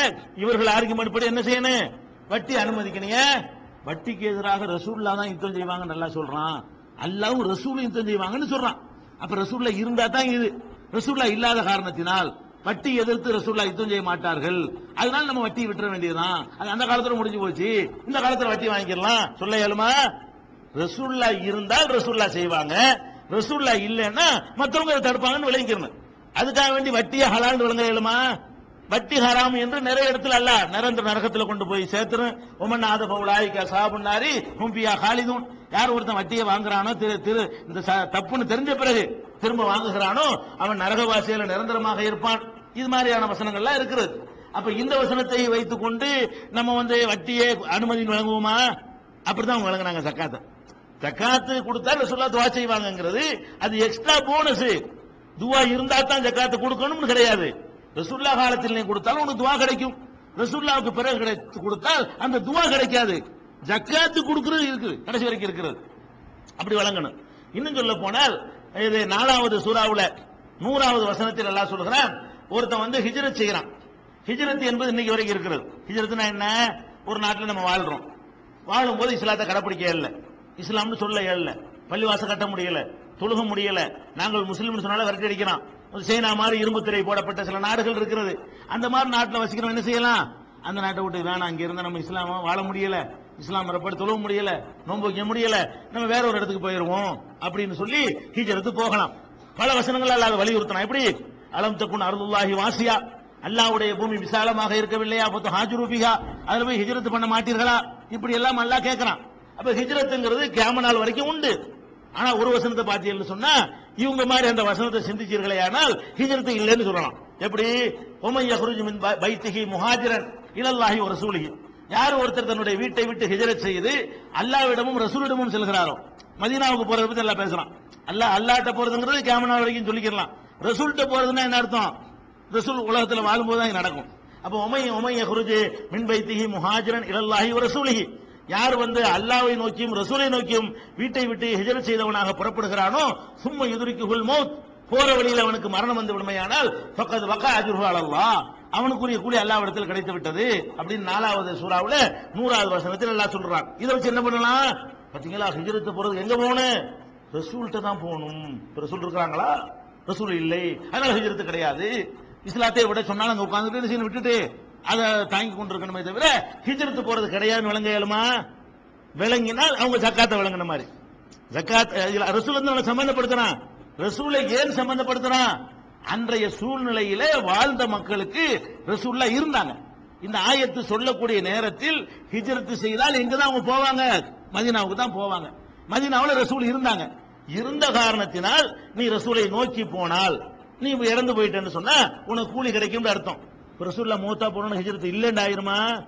இல்லைன்னா உயிரை வாங்கும் பொழுது மலக்குகள்லாம் சொல்லுவாங்கன்னு வருது. எப்படி வருது மலக்குகள்லாம் சொல்லுவாங்களாம்? அலம் தக்குன் அருதுல்லாகி வாசியா? அல்லாவுடைய பூமி விசாலமாக இருக்கவில்லையா? ஃபத்து அதில் நீங்க ஹிஜார் செய்ய மாட்டீர்களா என்று அடித்து அவர்களுடைய உயிரை கைப்பற்றுவார்கள்லாம் வருது. அப்ப ஹிஜரத் அவசியம் என்று ஏராளமான வசனம் சொல்கிறது. அவசியம் இல்லைன்னு இதை வைத்துக்கொண்டு ஒரு மாதிரியா சுற்றி வளைச்சுக்கிட்டு ஆர்குமெண்ட் பண்ணலாம். வட்டி கூடாது என்று ஏராளமான வசனங்கள் சொல்கிறது. அல்லாவும் ரசூலும் யுத்த பிரகடனம் செய்வார்கள் என்ற வாசகத்தை வைத்துக்கொண்டு ரசூல் இப்போது இல்லாத காரணத்தினால் வட்டியை நாம் கண்டுகொள்ள தேவையில்லை அப்படின்னு சொல்லி ஆர்குமெண்ட் பண்ணலாம். அது சரியா இருக்குமா? அதே மாதிரி தான் ஜக்காத்துக்கு வருகிறது. வல்லதீன எக்குனி சொன்னது அகபவல் யார் தங்கம் வெள்ளியை சேர்த்து வைத்துக் கொண்டு வலா யுஃபிகுன ஹாபி சபீலில்லா. அல்லாவுடைய பாதையில் செலவழிக்காமல் இருக்கிறார்களோ? இப்ப பஷீர் ஹும்பி அதாபின் அலீம். அவர்களுக்கு துன்புறுத்துகிற வேதனை இருக்கிற நபியை சொல்லுங்கள். யோம யுஹ்மா அலைஹா ஜிபாகுஹும் ஓ ஜுனூபுஹும். யோ- அதாவது யோம யுஹ்மா அலைஹா ஃபீ நார் ஜஹன்னம. நரக நெருப்பில் வைத்தது சூடேற்றப்பட்டு இப்போ துக்குவா பிஹா ஜிபாகுஹும் ஜுனூபுகும் அதை வந்து அதை கொண்டு நெத்தியிலையும் விழாப்புறத்திலையும் அவர்களுக்கு சூடு போடப்படும். சூடு போடுவது மட்டும் இல்ல. ரூகு மா குந்தும் தக்னிசூன். நீங்கள் சேமித்து வைத்ததை நீங்கள் ருசித்து பாருங்கள் என்று சொல்லப்படும். இந்த ஆயத்து ஜக்காத்து கொடுக்காதவர்களை பற்றி இறங்கிய ஆயத்து என்று சொல்லி ஹதீசுகள் ஆதாரம் இருக்கிறது. அப்ப யார் ஜக்காத்து கொடுக்கவில்லையோ அவனுக்கு அவனுடைய பொருளாதாரத்தை அல்ல என்ன செய்வான்? சூடு காட்டி நெத்தியிலையும் விழாப்புறத்திலையும் சூடு போடுவான் என்று சொல்வது கியாம நாள் வரைக்கும் உள்ள முஸ்லிம்களுக்கு உள்ளதா?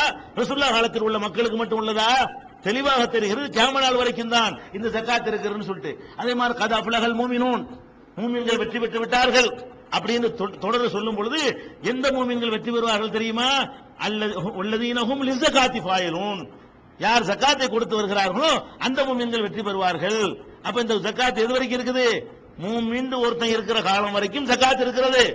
ரசூல்லா காலத்தோடு முடிந்து விட்டால் அவங்களுக்கு பிந்தி வந்த எந்த மூமின் வெற்றி பெற முடியாது. ஏன்? ஜக்காத்து கொடுக்க மாட்டான். அப்ப ஜக்காத்து கொடுக்கக்கூடிய மூமின்கள் வெற்றி பெறுவார்கள். இதெல்லாம் நிறைய இருக்கிறது. இந்த மாதிரி வசனங்களை எல்லாம் தூக்கி போட்டுட்டு தங்களுக்கு அற்பமான இந்த ரெண்டரை பெர்சன்ட் கொடுப்பதற்கு பயந்து கொண்டு அவங்க மார்க்கத்தை வளைக்க நினைச்சாங்க பாருங்க. இந்த நோய் அபுபக்கர் அவர்களுடைய உறுதிப்பாட்டின் காரணமாக அவருடைய தெளிவின் காரணமாக தைரியத்தின் காரணமாக அல்லாஹுடைய அருளால் அன்றைக்கு முறியடிக்கப்பட்டது. இன்றைக்கு நீங்கள் பார்க்கிறீர்கள். என்ன பார்க்கிறோம்? இதே மாதிரி சில வசனங்களை எடுத்து அந்த நோய் ஒன்று இருக்கிறது. 72 ரெண்டு கிரம அந்த கூட்டம் முறியடிக்கப்பட்டு விட்டது. அந்த கூட்டத்தினுடைய கொள்கைக்கு சாவுமணி அடிச்சாச்சு. ஆனால் வேற வேற வடிவத்தில் இந்த நோய் இந்த சமுதாயத்தில் இப்ப இருக்கிறதா இல்லையா? தர்காவுக்கு போய் வழிபாடு செய்கிறார்கள். ஆதாரமே இல்ல. ஒரு அல்லாவத்தான் வணங்கணும். களிமத்து தௌஹீத் லாயிலாக இல்லல்லா. மட்டுமே இதுக்கு ஆதாரமா இருக்கிறது. வேற ஆதாரம் தேவையே இல்லை. இவங்க என்ன செய்யறாங்க? அப்படியாவே மகானே பெரியாரே என்னடா ஆதாரம்னு கேட்டா ஒலாத்த தக்கூலிமை ஒரு ஆயத்தை எடுத்து காட்டுவாங்க. அல்லாவுடைய பாதையில் கொல்லப்பட்டார்களே. அவர்களை இறந்தவர்கள் என்று சொல்லாதீர்கள். அவர்கள் உயிரோடு இருக்கிறார்கள். ரப்பிடத்தில் ரிசுக்களிக்கப்படுகிறார்கள் அப்படிம்பாங்க இதுக்கு வணங்குறதுன்னு இருக்கு? ஒரு ஆள் உயிரோடு இருந்தால் வணங்கிடலாமா? உயிரோடு இருக்கான்னு வச்சுக்கிடுவோம். நான் தான் உயிரோடு இருக்கிறேன். அதனால என்னை வணங்கிடலாமா? நீங்க எல்லாம் தான் உயிரோடு இருக்கிறீங்க. உங்களை வணங்கிற வணங்குவதற்கு யாரா இருக்கு அப்பாவுல இருக்கணும். வணங்குறதா இருந்தால் படைத்தவனா இருக்கணும். லா எகுலுக்குன செய்யன் ஒகும் யுகுலக்கூன் இவர்கள் எதனையும் படைக்க மாட்டார்கள். இவர்களே படைக்கப்பட்டிருக்கிறார்கள். அம்மாத்தும் கயிறு அகையாயின் இவர்கள் செத்து விட்டார்கள் உயிரோடு உள்ளவர்கள் அல்ல. மமா யசூருன் ஐயான இபாதூன் எப்போது எழுப்பப்படுவோம் என்பது கூட இவர்களுக்கு தெரியாது என்றெல்லாம் அல்லாஹ் குரான்ல சொல்ற அதெல்லாம் குரான்ல உள்ளது இல்லையா? அல்லாஹ் தவிர யாரையும் கூப்பிடாதீங்கன்னு சொல்றானே. ஒமன் நல்ல மிம்மை எதுவும் இந்து இல்லாஹி. மல்லா எஸ்தஜி ஹுயிலா யோமல் கியாமா. கியாம நாள் வரைக்கும் அழைத்தாலும் பதில் தர மாட்டார்களே. அவர்களை அழைப்பவனை விட அணி வழிகட்டவன் யார்? கியாம நாள் வரைக்கும் கூப்பிட்டு பாடுறா? அங்கிருந்து உனக்கு ரிப்ளை வராது. அப்படிங்கிற அல்லாஹ். அப்ப இன்னல்லதீன ததுவுனம் இந்துவன் இல்லாக இபாதுன் அம்சாலுக்கும். அல்லாஹை தவிர நீங்கள் யாரை கூப்பிடுகிறீர்களோ அவர்கள் உங்களை போன்ற அடிமைகள் தான். நீங்க எப்படி அல்லாஹுக்கு அடிமையோ அவங்க அடிமை தான் இந்த வசனங்கள்லாம் தெளிவா இருக்கிறது. அந்த ஒருத்தனை தான் வணங்கணும். நபிமார்களை வணங்கக்கூடாது மகானை வணங்கக்கூடாது சிலையை வணங்கக்கூடாது சமாதியை வணங்கக்கூடாது. இவ்வளவு வசனங்களையும் தூக்கி ஓரம் கட்டி வச்சுட்டு இவன் என்ன பண்றான்? அல்லாவின் பாதையில் கொல்லப்பட்டவர்களை இறந்தவர்கள் சொல்லாதீங்க. உசுரோடு இருக்கிறார்கள். இதை வச்சுக்கிட்டு வணங்கலாங்கிறான. இந்த ஆயத்தை வச்சுக்கிட்டு என்ன செய்யலாம்? ஆனா இவ்வளவு வசனங்களையும் தூக்கி ஓரம் கட்டிட்டு என்ன செய்யலாம்? சுத்தி வளைச்சுக்கிட்டு இது வணங்கல் அடையில் என்ன ஆதாரம் இருக்குது? அல்லாட்ட உசுரோடு இருக்கிறாங்க இருந்துட்டு போறாங்க. அல்லாட்ட எல்லாரும் உசுரோடு இருக்கிறான். செத்து போனவன்லாம் கபூர்ல வேற விதமான உசுரோடு இருப்பான். நம்ம உசுரா? நமக்கு இப்ப இருக்கிற மாதிரி உசுரா? இப்ப போன் பண்ணி பேச முடியுமா? கூப்பிட்டா வருவாரா? அட உசுரோட இருந்தா கொண்டு அடக்கம் பண்ணணும் முதல்ல? நம்ம நினைக்கிற மாதிரி உசுரா இருந்தா அவரை கொண்டு க- அடக்கம் பண்றது கிரிமினல் குற்றமாயி போயிருமே? நம்ம கொண்டு அடக்கம் பண்ணிருக்கோம்ல ஷஹீதுகள் சொல்லக்கூடிய ஆளுகளையும் அடக்கம் பண்ணமா இல்லையா? அப்ப நம்ம கணக்குல மௌத்தாயிட்டாங்க எல்லா கணக்குல மௌத்தாவல. அவங்க மட்டும் தானே மௌத்தா போல காபீர் கூட மௌத்தா போல ஏன்? கபூர்ல வச்சு அறி வாங்கிட்டு காண்டு வருது ஹதீஸ். கெட்டவனை கொண்டு அடக்கம் பண்ணவன மலக்குகளை வந்து என்ன செய்வாங்க? அதை செஞ்சதுக்கு இது இந்த தப்புக்கு அந்த அட்டி இந்த தப்புக்கு அந்த கேமரால் வரைக்கும். அப்ப அதுல இருந்து என்ன விளங்குது? அபுஜஹில் உயிரோடு இருக்கிறான். அப்படின்னு சொல்லிட்டு இருக்காப்பா அபுஜஹில் உயிரோடு இருக்கிறான். அபுஜஹில் இன்னைக்கு என்ன இருக்கான்? கபூர்ல உயிரோடு தான் இருக்கிறான். அபுலகம் உயிரோடு தான் இருக்கிறான். எல்லா சைத்தானுகளும் பிறவனும் உயிரோடு தான் இருக்கிறான். எங்க? வேற ஒரு உலகத்துல. நம்ம உயிர் நம்ம உயிராது நமக்கு இருக்கிற மாதிரி உயிரா? நம்ம பேசினா பதில் சொல்லுவாரா? நம்ம சாப்பிட கொடுத்தா சாப்பிடுவாரா? குளிரா இருந்தா போற போதில் வர முடியுமா? அவர் கேட்பாரா குளிரா இருக்குண்டு அப்ப என்ன நீங்க விளங்குறீங்க அப்ப அல்லாவுடைய வசனங்கள்ல ஏராளமான வசனங்கள் தடுத்து இருக்கிறத விட்டு விட்டு இந்த ஒன்னே ஒண்ணு எடுத்துக்கிட்டு செய்வாங்க? பாத்தீங்களா? அவுளியாக்கள் சிறந்தவர்கள் அப்படிம்பாங்க. அலா இன்ன அவுளியா அல்லாஹில் ஆகவும் அலைஹிம் அலாஹும் யகசுனும்பாங்க அல்லாவுடைய அவுளியாக்கள் இருக்கிறார்களே. இதெல்லாம் இந்த நோய். ஜக்காத்து கொடுக்க மறுப்பவர்களுக்கு வந்த நோய் இருக்கிறத ஒரு ஆயத்தை எடுத்துக்கொண்டு சம்பந்தம் இல்லாமல் பேசி நூற்றுக்கணக்கான ஆயத்தை தடுக்கும். அதை விட்டு விடுவார்கள். இந்த ஆயத்து நேரடியாக அந்த அர்த்தம் தரவே தராது. சுத்தி வளைச்சுக்கிட்டு பார்த்தா தர்ற மாதிரி இருக்கு. ஆனால் அந்த அர்த்தத்துக்கு சொல்லப்பட்டது இல்ல. ஆனாலும் சொல்வார்கள். அதே மாதிரி செத்து போன ஆட்களுக்கு ஒண்ணு கேட்காது காது கேட்காதுன்னு குரான்ல தெளிவா இருக்கிறது. லாத்து சிபில் மூத்தா. மூத்தா போன ஆளுக்கு காது கேட்க முடியாது. ஒமான் தபி முஸ்மீன் மண்பில் குபூர். கபர்ல உள்ளவர்களை உன்னால் கேட்க செய்ய முடியாது. இது எல்லாம் தூக்கி ஓரங்கட்டி வச்சுவிட்டு செருப்போசையை கேட்கும் ஹதீஸ் இருக்குல்ல. மையத்துகள் வந்து என்ன செய்யும்? செருப்போசையை கேட்கும். பாத்தீங்களா? ரசூல்லா சொல்லி இருக்கிறார்கள் மையத்து செருப்போசையை கேட்கும். அதனால நம்ம என்ன செய்யலாம்? மையத்திட்ட போய் துவா செய்யலான்றாங்க. அதை மையத்து கேட்காதுன்னு குரான்ல வசனம் இருக்கிறது. கபருக்கு உள்ள இருந்தா கேட்காதுன்னு இருக்கிறது. அப்ப இறந்து போனவர்களுக்கு இந்த உலகத்துக்கும் பெரிய பருசகு உண்மை வராயும் பருசகுன் இல்லா யோமி யுபாசுன் திரும்ப எழுப்பப்படுற காலம் வரைக்கும் திரை போட்டாச்சுன்னு இருக்கிறது. அதுக்கப்புறம் செருப்போசை கேட்கும்னா செருப்போசை மட்டும் கேட்கணும் கேக். விதி விளக்குன்னு வச்சுக்க செருப்போசை கேட்கறதுனால உன் துவா கேட்காது. அதையும் எல்லாம் சொல்லிக்கிறான் உளவு சமீவு. கேட்கிறார்கள் என்று வைத்துக் கொண்டாலும் மஸ்தஜாபுலக்கும் உனக்கு அவங்க பதில் தர மாட்டாங்க. பதில் சொல்லி காட்டுமால நல்லா கேட்கிறான் நீங்கள் யாரை அழைக்கிறீர்களோ அவர்கள் லா எஸ்மோ துவாக்கும். உங்கள் அழைப்பை அவர்கள் செவியுற மாட்டார்கள். உளவு சமீவு. அவர்கள் செவியுறுகிறார்கள் என்று வைத்துக் கொண்டாலும் மஸ்தஜாபுலக்கும் உங்களுக்கு பதில் தர மாட்டார்கள். இப்படி நிறைய நீங்கள் எடுத்து பார்க்கலாம். இந்த நோய் குரானுடைய வசனங்களை அது தெளிவாக சொல்லக்கூடிய விஷயங்கள் நூத்துக்கு அல்ல எதுக்கு ரிப்பீட் பண்றான்னு யோசிச்சு பார்க்கணும். ஒரு அகீமு சலாத்தையே பல இடத்துல ரிப்பீட் பண்றான். ஆத்து சக்காத்தன் பல இடத்துல ரிப்பீட் பண்றான். அல்லாஹ் தவிர யாரையும் வணங்காதீங்கன்னு பல இடத்துல ரிப்பீட் பண்றான். எதற்கும் சஜிதா செய்யாதீர்கள்னு பல இடத்துல ரிப்பீட் பண்றான். பண்ணிட்டு ஒரு இடத்துல யாராவது ஒரு ஆளு ஈசா நபி இறந்தவர்களை உயிர்ப்பித்தார்னு வரும். அதை பிடிச்சிக்கிற பாத்தீங்களா? ஈசா நபி இறந்தவர்களை உயிர்ப்பித்தார்கள் என்ன அர்த்தம்? மகான்களுக்கு எது வேண்டாலும் முடியும். அவங்க நினைச்சதெல்லாம் செய்வார்கள் அப்படி உல்டா பண்ணிடுவாங்க. அதுலயே பதில் இருக்கும் இது நீண்டு. என் கட்டளையை பெற்று அவர் அதை செஞ்சாரு. அல்லாஹ் கட்டளையிட்டான நான் கூட செய்யலாம்ல? அல்லாஹ்வுடைய கட்டளையை பெற்று செஞ்சார்னு வருதே தவிர அவர் நினைச்சதெல்லாம் செஞ்சாரா? ஓட ஓட விரட்டினாங்களே பயந்து தெரிஞ்சாரா? தப்பிச்சு ஓடினாரா? அல்லாவோட காப்பாத்தி மேலே தூக்கிட்டு போனா? அப்ப இதெல்லாம் கவனிக்க மறுத்து விடுவார்கள். அப்ப என்ன நோய் என்று கேட்டா குரானை அணுகுவதற்கு ஒரு முறை இருக்கிறது. ஒரு வசனத்தை எடுத்துக்கொண்டு சுத்தி வளைச்சுக்கிட்டு நம்மளா ஒரு வியாக்கியானத்தை திணிச்சு இதான் அதுக்கு அர்த்தம்னு சொல்லி நம்ம ஏற்கனவே எடுத்த முடிவுக்கு ஏற்ப குரானை வளைப்பது. குரான் என்ன சொல்லுகிறதோ அதுக்கு கட்டுப்படுறதை விட்டுட்டு நம்மளா உன்னை எடுத்துக்கிறது. இந்த கருத்தா சரியா இருக்கிறது இதுக்கு தகுந்த மாதிரி ஏதாவது இருக்குதா? இப்படி அதான் குரான் என்ன முடிவை எடுக்காம நீங்க பாத்தீங்கன்னா கரெக்டா போயிருவீங்க. நீங்க செய்தான் எப்படி வர்றான்னு கேட்டா இவங்களா சில காரியங்களை இவங்களா செஞ்சு கொள்வது. செஞ்சு கொண்டு இதை நியாயப்படுத்துறதுக்கு எது உதவும்? எந்த அளவுக்கு உண்டாங்க? தர்கா கட்டுறாங்கல்ல. தர்கா கட்டுறதுக்கு ஒரு ஆதாரம் கண்டுபிடிச்சிருக்கிறான். இந்த ககுவு வாசிகள் குகை வாசிகள் இருக்காங்கல்ல. அவங்கள பற்றி எல்லாம் சொல்லி கொண்டு போது அவங்க கொஞ்ச நாள் முந்நூறு வருஷம் தூங்குறாங்க. அது முந்நூறு வருஷமும் எவ்வளோ வருஷம் நல்லா தான் தெரியும். அதுக்கப்புறம் ஒரு எழுப்பி விடுறான்ல ஊருக்கு வந்துடுறாங்க. மக்கள்லாம் அதை பார்த்துடுறாங்க மறுபடி போய் குகையில போனோன்னா மூத்தாயிடுறாங்க. மூத்தா போன உடனே காலல்லதீன கலபு அல அமரியும் லனத்தகிதன் அழகி மஸ்ஜிதா. யாருடைய கை ஓங்கியதோ அந்த மக்கள் சொன்னார்கள் இவர்கள் மீது நம்ம ஒரு மஸ்ஜிதை எழுப்புவோம். அப்படின்னு வரும். இவர்கள் மீது இந்த நல்லடியார்கள் குகைவாசிகள் இருக்காங்கல்ல இவங்க மேல ஒரு மஸ்ஜிதை எழுப்புவோம். இதை கொண்டாந்து வச்சு பாத்தீங்களா நல்லடியார்கள் மேல கட்டலாம். நல்லடியார்கள் அடக்கஸ்தலத்து மேல தர்கா கட்டலாம்னு அல்லாவே சொல்றான். இது யார் கட்டினா? யாருடைய கை ஓங்கியதோ அந்த சைத்தானும் கட்டிருக்கிறாங்க அல்லா ரசூல் அல்லாவும் ரசூல் தடுத்திருக்கிறாங்க. மனிதன் இறந்தவனுக்காக வேண்டி தர்கா கட்டக்கூடாது சமாதி கட்டக்கூடாது தடுத்திருக்கிறாங்க.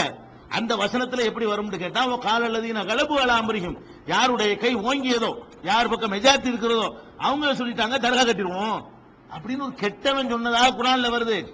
அதை க- இருட்டடிப்பு செஞ்சுட்டு தர்கா கட்டலான்னு குரான்ல இருக்குமாங்க இப்படி குரானை வந்து ஹதீஸ்களை வந்து தங்கள் இஷ்டத்துக்கு வளைக்கக்கூடிய ஒரு போக்கு ரசூல் சல்லா அலிஸ்லாம் மூத்தா போன உடனே சில சஹாபாக்களுக்கு வந்து அதுக்கு சரியான ட்ரீட்மெண்ட் கொடுக்கப்பட்டு அது அழிஞ்சு நாசமா போன பிறகு இப்பவும் அந்த நோய் இருந்து கொண்டிருக்கிறது. 72 ரெண்டு கூட்டங்கள்ல இந்த மாதிரியான ஒரு கூட்டமும் இந்த மாதிரியான ஒரு சிந்தனையும் இருந்து கொண்டிருக்கிறது நபிகள் நாயகத்திற்கு பிறகு. இன்னும் என்னென்ன மாதிரியான குழப்பங்கள் எல்லாம் இந்த சமுதாயத்தில் நுழைந்தது என்பதை அடுத்தடுத்த நாட்கள் இன்ஷா பார்க்கலாம்.